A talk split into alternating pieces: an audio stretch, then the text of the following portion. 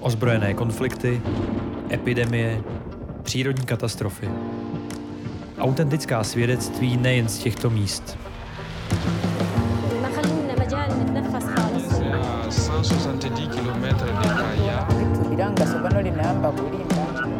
Posloucháte podcast Lékařů bez hranic Mlčení zabíjí.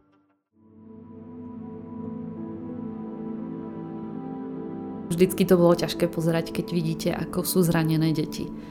Slečna mala asi 17 rokov a prišla vo veľmi zlom stave po výbuchu míny s veľkými zraneniami a tým, že sa nemohla dostať do nemocnice skôr kvôli tej situácii bezpečnostnej, tak to bolo veľmi zlé, akože na sáli ju vozili každý deň stále sa jej kontrolovalo vlastne, akože otváralo sa jej brucho a snažili sa napraviť škody, ktoré tam vznikli, ale bohužiaľ aj skrze všetku snahu po desiatich dňoch to nezvládla. No.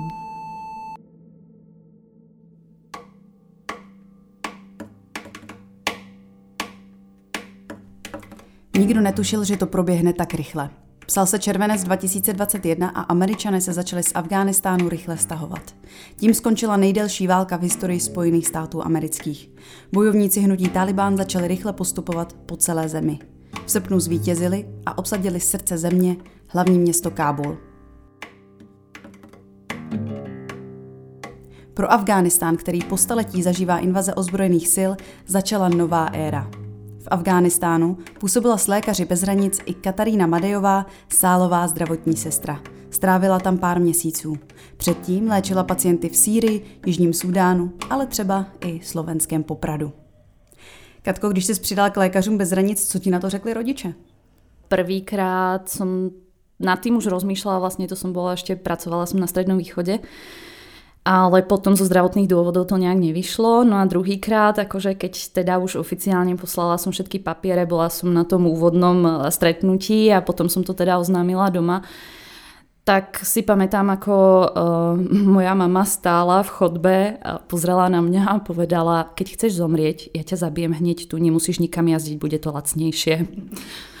Takže bolo to vtipné, no, ale asi, asi sa tým úplně nezmierili, no, len prostě to nějak akceptovali. I dávno vlastně před srpnem se vědělo, že ohrožení mohou být eh, v Afghánistánu i zdravotníci. Eh, počet útoků na nemocnice je totiž zrovna v Afghánistánu jeden z nejvyšších na celém světě. A i samotná zdravotnická zařízení lékařů bez hranic byly několikrát eh, terčem útoků. Bylo tohle něco, co se ti honilo hlavou, nebo absolutně ne?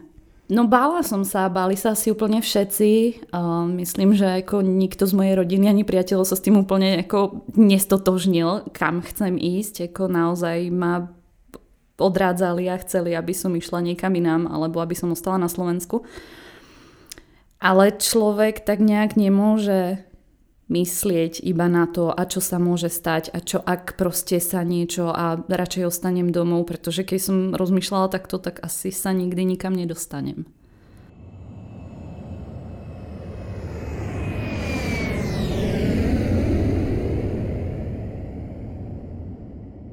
A jak vypadal tvůj pracovní den v Afghánistánu ještě předtím, než tam ty boje propukly? No, ja som bola v Laškarge v nemocnice Boost. Pracovali sme od nedele do štvrtku, vlastne každý deň, okrem víkendu, čo bol piatok, sobota. Ráno o polu 8 sme vyražali do nemocnice, um, prebehli nejaké meetingy, um, boli stretnutia s chirurgami, prebral sa vlastne operačný program na celý ten deň. No a potom už taká bežná práca, ako tým, že som teda manažovala operačné sály, tak uh, toho bolo dosť. Cez deň vlastne vždycky do tej pol štvrtej sme operovali na dve sály. Pacientov bolo moc. A občas bolo ťažké ako vysvetliť tým lekárom, kto má prednosť a prečo práve tento pacient by mal ísť prvý. A tá komunikácia bola asi taká akože taký najväčší problém, respektíve akože také najväčšia ako nejaká práca tam uh, nejak to zorganizovať. Ale okrem takej tej bežnej, ja neviem, pomáhala som na stále, pomáhala som obiehať, pomáhala som zabezpečiť všetko, čo bolo nejak akože z lekárne, ak chýbal nejaký materiál, komunikovať vlastne s vedením, takže ako taká spojka vlastne medzi expatmi a miestnymi. No bolo toho hodne, ako do tej pol štvrtej naozaj sa človek nezastavil. Potom už prišla nočná smena, my sme vlastne boli v nemocnici do 5, takže zhruba do tej 5 ešte som mala možnosť teda nejak pomôcť e, kolegom, e, miestnym kolegom e, zorganizovať tú prácu na noc a nejak akože, nechcem povedať, že dať im inštrukcie, respektíve viac akože ich podporiť alebo ich posilniť. Že častokrát mali problém akoby s lekármi, a potrebovali niekoho, tak, takého rozhodcu medzi nimi, tak to asi bola moja najväčšia práca ako počas celej doby. Zmínila si několikrát místní kolegy, tedy Afgánce. Jak se ti s nimi obecně spolupracoval, kromě tedy chvíli, kdy si musela být soudce? Ja musím povedať, že veľmi dobre.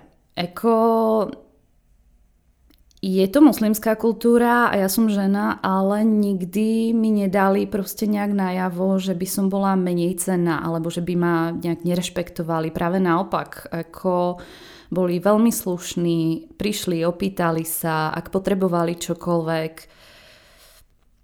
Aby som povedala, že tak, taká vzájomná úcta, akože tam panovala. Fakt to bolo výborné. A ten tým na operačných sálach bol fantastický. Takže...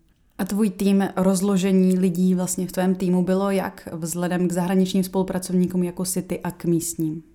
Náš tým, akoby ten zahraničný, nás bolo sedem dokopy na celú nemocnicu. Nemocnica bola teda veľmi veľká, bolo tam okolo tisíc miestnych pracovníkov. Takže sedem expatov na tisíc akoby afgánskych kolegov.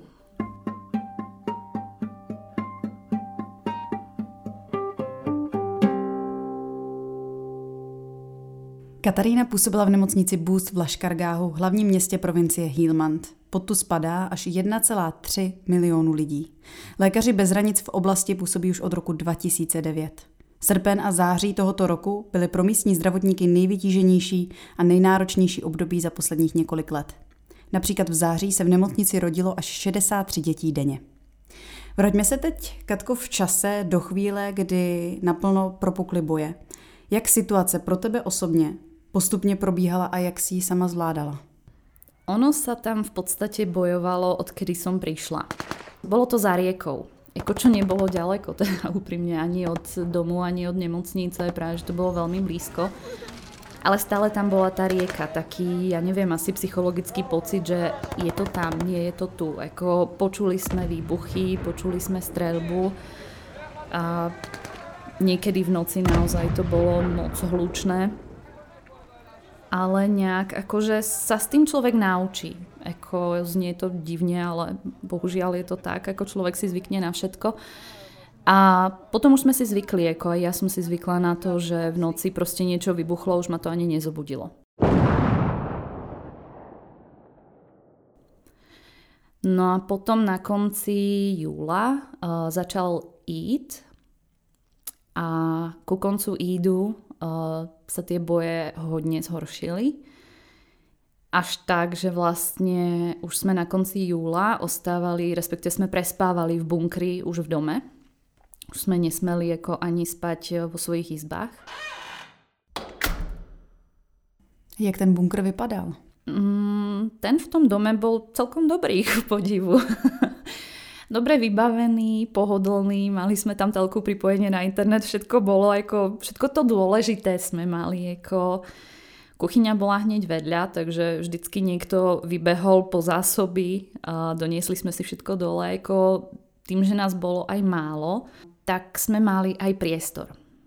Bolo to úžasné, pretože tých sedem, čo nás tam bolo, sme boli fantastický kolektív. Ako naozaj klobúk dolu, proste úžasní ľudia a všetko bolo jednoduchšie skrze to, ako sme sa správali asi k sebe, ako sme sa podporovali. No v bunkri v dome sme ostali dve, tri noci. A sme teda mali v pláne, že pôjdeme do nemocnice, ale boje vlastne sa presunuli do centra a bolo to hodne nebezpečné. ako sa presúvať. Takže ani naši šoféry, akoby miestni, nám nedoporučili, proste povedali nám, že máme ostať tam sedieť ako zalezení a byť ticho. A, tak sme čakali, že čo bude a potom stále vlastne z Coordination nám akoby nejak doporučovali, aby sme išli do nemocnice, že to bude bezpečnejšie, čo asi teda bolo, ale ten presun bol taký, ako ono to bolo asi 10 minút od nemocnice, ale ten presun bol hodne náročný ako a zase musím povedať, že to bolo super, pretože to rozhodnutie nebolo direktívne, ako ideme všetci do nemocnice, ale vlastne naša PC to brala dosť, ako že by som povedala, demokraticky a povedala, že teda ako by sme sa mali presunúť, ale že chce, aby to bolo jednohlasné. Aby s tým všetci súhlasili. Že ako náhle sa proste niekto nebude cítiť pohodlne, pretože ten presun teda bol nebezpečný, tak e, ostaneme v dome a že chce jednohla, jednohlasné akoby rozhodnutie celého týmu.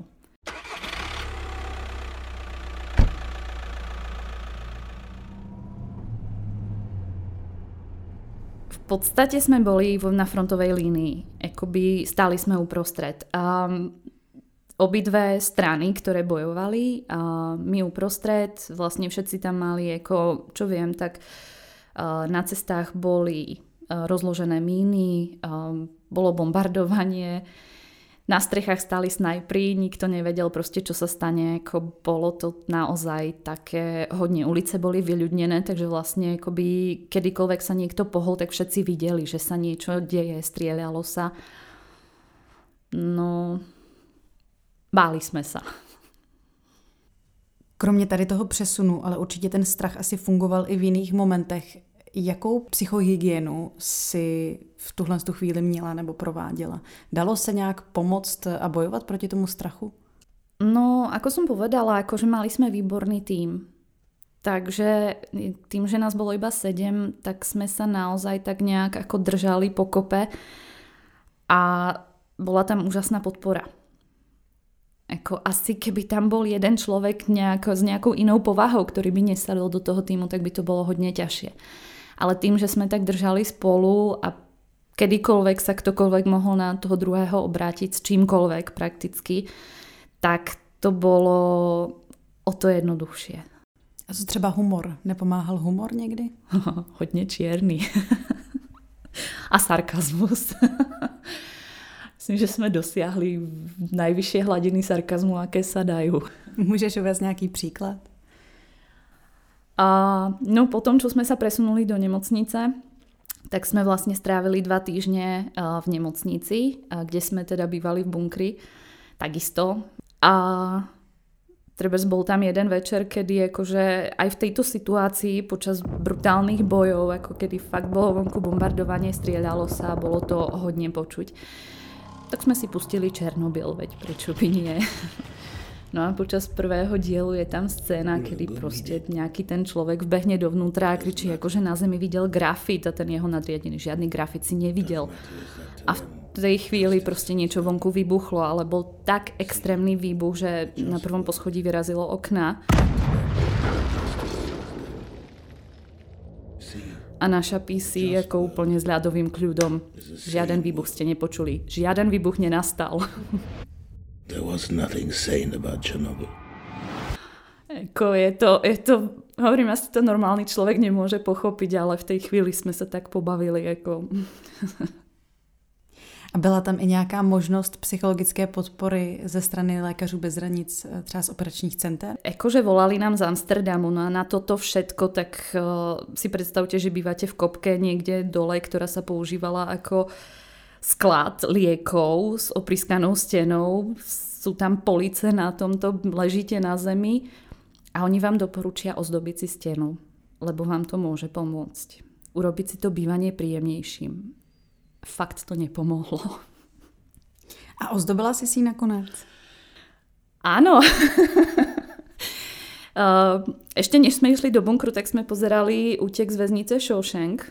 Tak uh, sme si začali značiť, koľký, koľkú noc sme strávili v tomto. Takže ako takéto väzenské počítanie tam bolo, samozrejme na stene. No a potom sme vytlačili obrázky, tak kolegyňa ho vymalovala krásneho jednorožca s nejakým výbuchom za, za sebou a to sme si nalepili na stenu, vyzeralo to úžasne.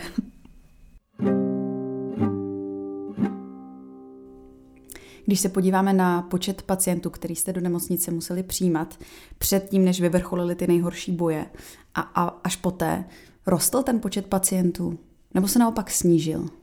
Jako predtým, než tie boje prepukli v centre, tak sme trebárs na pohotovosti mali denne nejakých 650 až 700 pacientov. Na sále sme mali okolo 30 ľudí. Do tých 35, akože by som povedala, za deň. Potom, keď prepukli boje, tak sa ten počet vlastne všade v celej nemocnici drasticky znížil ale bolo to tým, že tí ľudia sa proste báli prísť do nemocnice a nemohli, lebo to bolo moc nebezpečné. Kolegovia, čo mali možnosť ísť domov medzi službami aj počas týchto bojov, tak vraveli, že na uliciach ležali mŕtve tela. A tí ľudia sa proste báli výjsť z úkrytu, veľa z nich ušlo z mesta niekam do okrajových štvrtí alebo na nejaké ako dediny alebo proste niekde na vidiek aby sa ukryli a ako bolo vidieť, že proste akoby ten počet ľudí sa naozaj brutálne, brutálne znížil. No a potom, keď tie boje skončili, tak e, keď to utichlo, tak ten počet zrazu vzrástol na 900 ľudí na pohotovosti za 24 hodín, čo je šialené číslo. A na operačnej sále sme mali aj 40 pacientov na deň, to pomaly nie je v ľudských silách zvládnuť, ako s tým, že tí pacienti prichádzali často neskoro a vo veľmi zanedbanom stave. Ako prichádzali deti, ženy, ako starí ľudia, ktorí mali strelné zranenia alebo proste zranenia po výbuchu a bolo to ťažko zapálené, zle sa to hojilo. Bol to rozdiel. Jelikož ten nápor těch pacientů byl tak obrovský, museli jste někdy někomu říct, že už přijmout nemůžete? Nie. nie. Ako stále je to nemocnica, nemôžete proste povedať niekomu, nie, ne, nebudeme vás liečiť. Ako robili sme, čo sme mohli. Ako bohužiaľ na detskom oddelení to v jednu chvíľu bolo tak, že na jednej posteli ležali tri deti, traja pacienti. Pretože zdravotníctvo v Afganistane akoby nie je zadarmo. A tým, že lekári bez hraníc poskytujú zdravotnú starostlivosť zadarmo, tak tí pacienti chodili, pretože po tých bojoch ako prišli o všetko, nemali naozaj nič a nemohli si dovoliť akože ísť niekam inám. A vy ako zdravotník nemôžete proste povedať, nie, ja vás nevezmem, ja vás neošetrím. Robíte, čo môžete. A nenarazili jste na vlastně podobný problém uh, s afgánskými místními spolupracovníky, jako s těmi pacienty, že by uh, při těch bojích se zkrátka nemohli do nemocnice dostat a tím pádem jste byli personálně oslabeni? Tým, že to je muslimská kultúra, tak treba ženy potrebujú povolenie od manželov alebo od rodiny, aby mohli pracovať. A treba akože niektoré ženy odišli z nemocnice skrze to, že tá rodina ich akoby chcela mať v bezpečí a ako nikto to nikomu nikdy nezazlieval, ani by som si to nikdy nedovolila, pretože naozaj neviem, ako by som sa zachovala ja v takej situácii. Ale na druhú stranu tam bolo strašne veľa ľudí, e, ktorí ostali v tej nemocnici. Ako ja som tam treba konkrétne na operačnej sále, ja som mala tým, z ktorého sa dali vyskladať akoby dve operačné sály denne a tí ľudia tam ostali dva týždne v kuse. Bez prestávky ako nešli domov, nešli nikam, dva týždne bývali v nemocnici. Tým, že potom sme prišli aj o mobilné pokrytie, takže sa nevedeli dovolať svojim blízkym, svojim známym. Asi to, ja si myslím, že to mali oveľa horšie. Ako ešte keď ostali v tej nemocnici, ale i skrze to robili úžasnú prácu pracovali, ako starali sa o tých pacientov. Ako ja som také niečo fakt v živote nevidela a neviem si to predstaviť na Slovensku.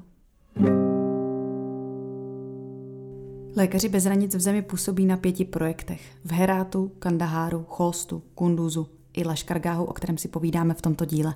Situace je na většině míst nyní klidnější než v srpnu, když tam byla Katarína. Počty pacientů ale nadále rostou. Jsou to hlavně ti, kteří se po dobu bojů do nemocnice nedostali nebo neodvážili. Hlavní problém však představují nejisté dodávky léků, vybavení či peněz na výplaty. Zdravotnický systém se stále pohybuje na hraně kolapsu. Válečná zranění nebo zranění způsobená explozemi. To ale asi nebudou jediné zdravotní problémy, kterými Afgánci trpí. S jakými potížemi nejčastěji do vaší nemocnice přicházeli? Sú to ľudia ako my, takže u detí klasické ochorenia ako u detí, u dospelých deto, ale treba je tam hodne veľká podvýživa u detí. A, takže akoby hodne detí chodilo na oddelenie terapeutickej výživy ako práve kvôli podvýžive a spojenými komplikáciami. A, osýpky. Tu je očkovanie, akože, ale tam proste stále akože prebiehajú epidémie osýpok, ako kedy tie deti majú problémy a potrebujú byť hospitalizované u dospelých je tam veľká pôrodnica, takže ženy chodili akoby na pôrodnicu, ako na operačných sálach, ako kde som bola ja, tak sme robili veľa sekcií.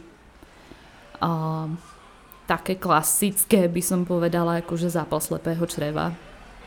Tak akože to mm, veľa popáleniny. Aj predtým, aj potom vlastne tým, že ako hodne popálenín u detí, tým, že väčšinou tie matky ich držia na rukách, keď varia, tak sa často stáva, že proste tie deti končia s popáleninami dosť veľkými, takže akoby to bola veľká časť akoby práce na operačnej sále. No a potom také, ja neviem, obštrukcie čriev. Ako, že taká, nechcem povedať, že klasika, ale proste niečo také, čo sa vlastne stáva nám všade na svete. Setkala se na téhle misi s nějakým eh, pacientem, případem, se kterým se s tím zdravotnickým problémem se nikdy nesetkala předtím? A bylo to pro tebe úplně nové? Keď prišli postrelené tehotné ženy a dokonca tam bol jeden prípad, kedy akože teda tá žena ako to ani nezvládla, ani to je dieťa. A teraz doba covidová chodili tehotné ženy vo vysokom teda štádiu tehotenstva, vo veľmi zlom stave, pozitívne na COVID. A väčšina z nich to nezvládla. Ani teda tie detičky, ani matky. Ako, tak to bolo hodne ťažké vidieť, že proste by sa možno aj niečo dalo ako spraviť. A keď sa tak porovnáme, že áno na Slovensku alebo teda v Čechách by sme ich zachránili, ale tam proste sa nedalo robiť nič. A pokud se nemýlim, tak si z bunkru obhajovala i svoji bakalářskou práci, je to tak? Áno, ja som sa teda započila, pretože mi spojenie asi dvakrát vypadlo. A našťastie tá komisia na vysokej škole bola úžasná a boli trpezliví, takže ako počkali a stále sa to nahodilo. No ako samozrejme, taká dnešná téma je COVID, ako tak skrze to vlastne som mohla teda obhajovať tú bakalárku z bunkru, pretože kvôli tejto pandémii sa vlastne všetká výučba aj všetky skúšky presunuli na online pôdu. Takže sme robili aj obhajoby záverečných prác akože online a tým pádom som mohla odletieť do toho Afganistanu. No a dopadlo to tak, že teda naozaj som sedela v bunkri a pripojila sa na internet a obhajovala bakalárku z bunkru. No. Asi, asi mali zvláštny výhľad, asi to nevyzeralo úplne normálne, ako na čo boli zvyknutí, ale ku podivu to vyšlo. A obhájala si tedy nakonec? Áno, vraj som dostala well-deserved A. Jsi i doteď v kontaktu s některými z tvých kolegů, eh, se kterými si byla na misi v Afghánistánu a eh, přitom tedy i několik dní v bunkru si s nimi prožila? Ale áno, my sme stále v kontakte, dokonca stále dostávame updaty, čo sa deje na misii. Uh, tako, hovorím, tak veľmi, hodne, hodne nás to stmelilo. Tak uh, nejak akože stále sa držíme v kontakte, dokonca jeden kolega sa našťastie teda dostal domov včas a narodila sa mu cerka. Takže to bolo také ako príjemné vedieť, že sa ľudia majú dobre stále ako, a stále sa nejak držíme pohromade. Kdyby ti teď někdo nabídl, aby ses do Afghánistánu vrátil jako sálová zdravotní sestra, přijala bys to? Áno. Ale to už by ma rodiči asi úplne zabili. Budoucnost Afghánistánu je možná nejistá. Lékaři bez hranic ale zůstanou tak dlouho, dokud bude potřeba. Klíčem k tomu je vyjednávání se všemi stranami konfliktu, a to třeba i s Talibánem. Hostem dnešního podcastu Mlčení zabíjí byla Katarína Madejová, díl připravili Tereza Vinhanjaková a Zdeněk Chaloupka. Poslouchejte náš podcast i příště. Ozbrojené konflikty, epidemie, přírodní katastrofy. Nevíme jistě, zda slova dovedou po každé zachránit život, je ale více než jasné, že mlčení zabíjí. Poslouchali jste podcast Lékařů bez hranic.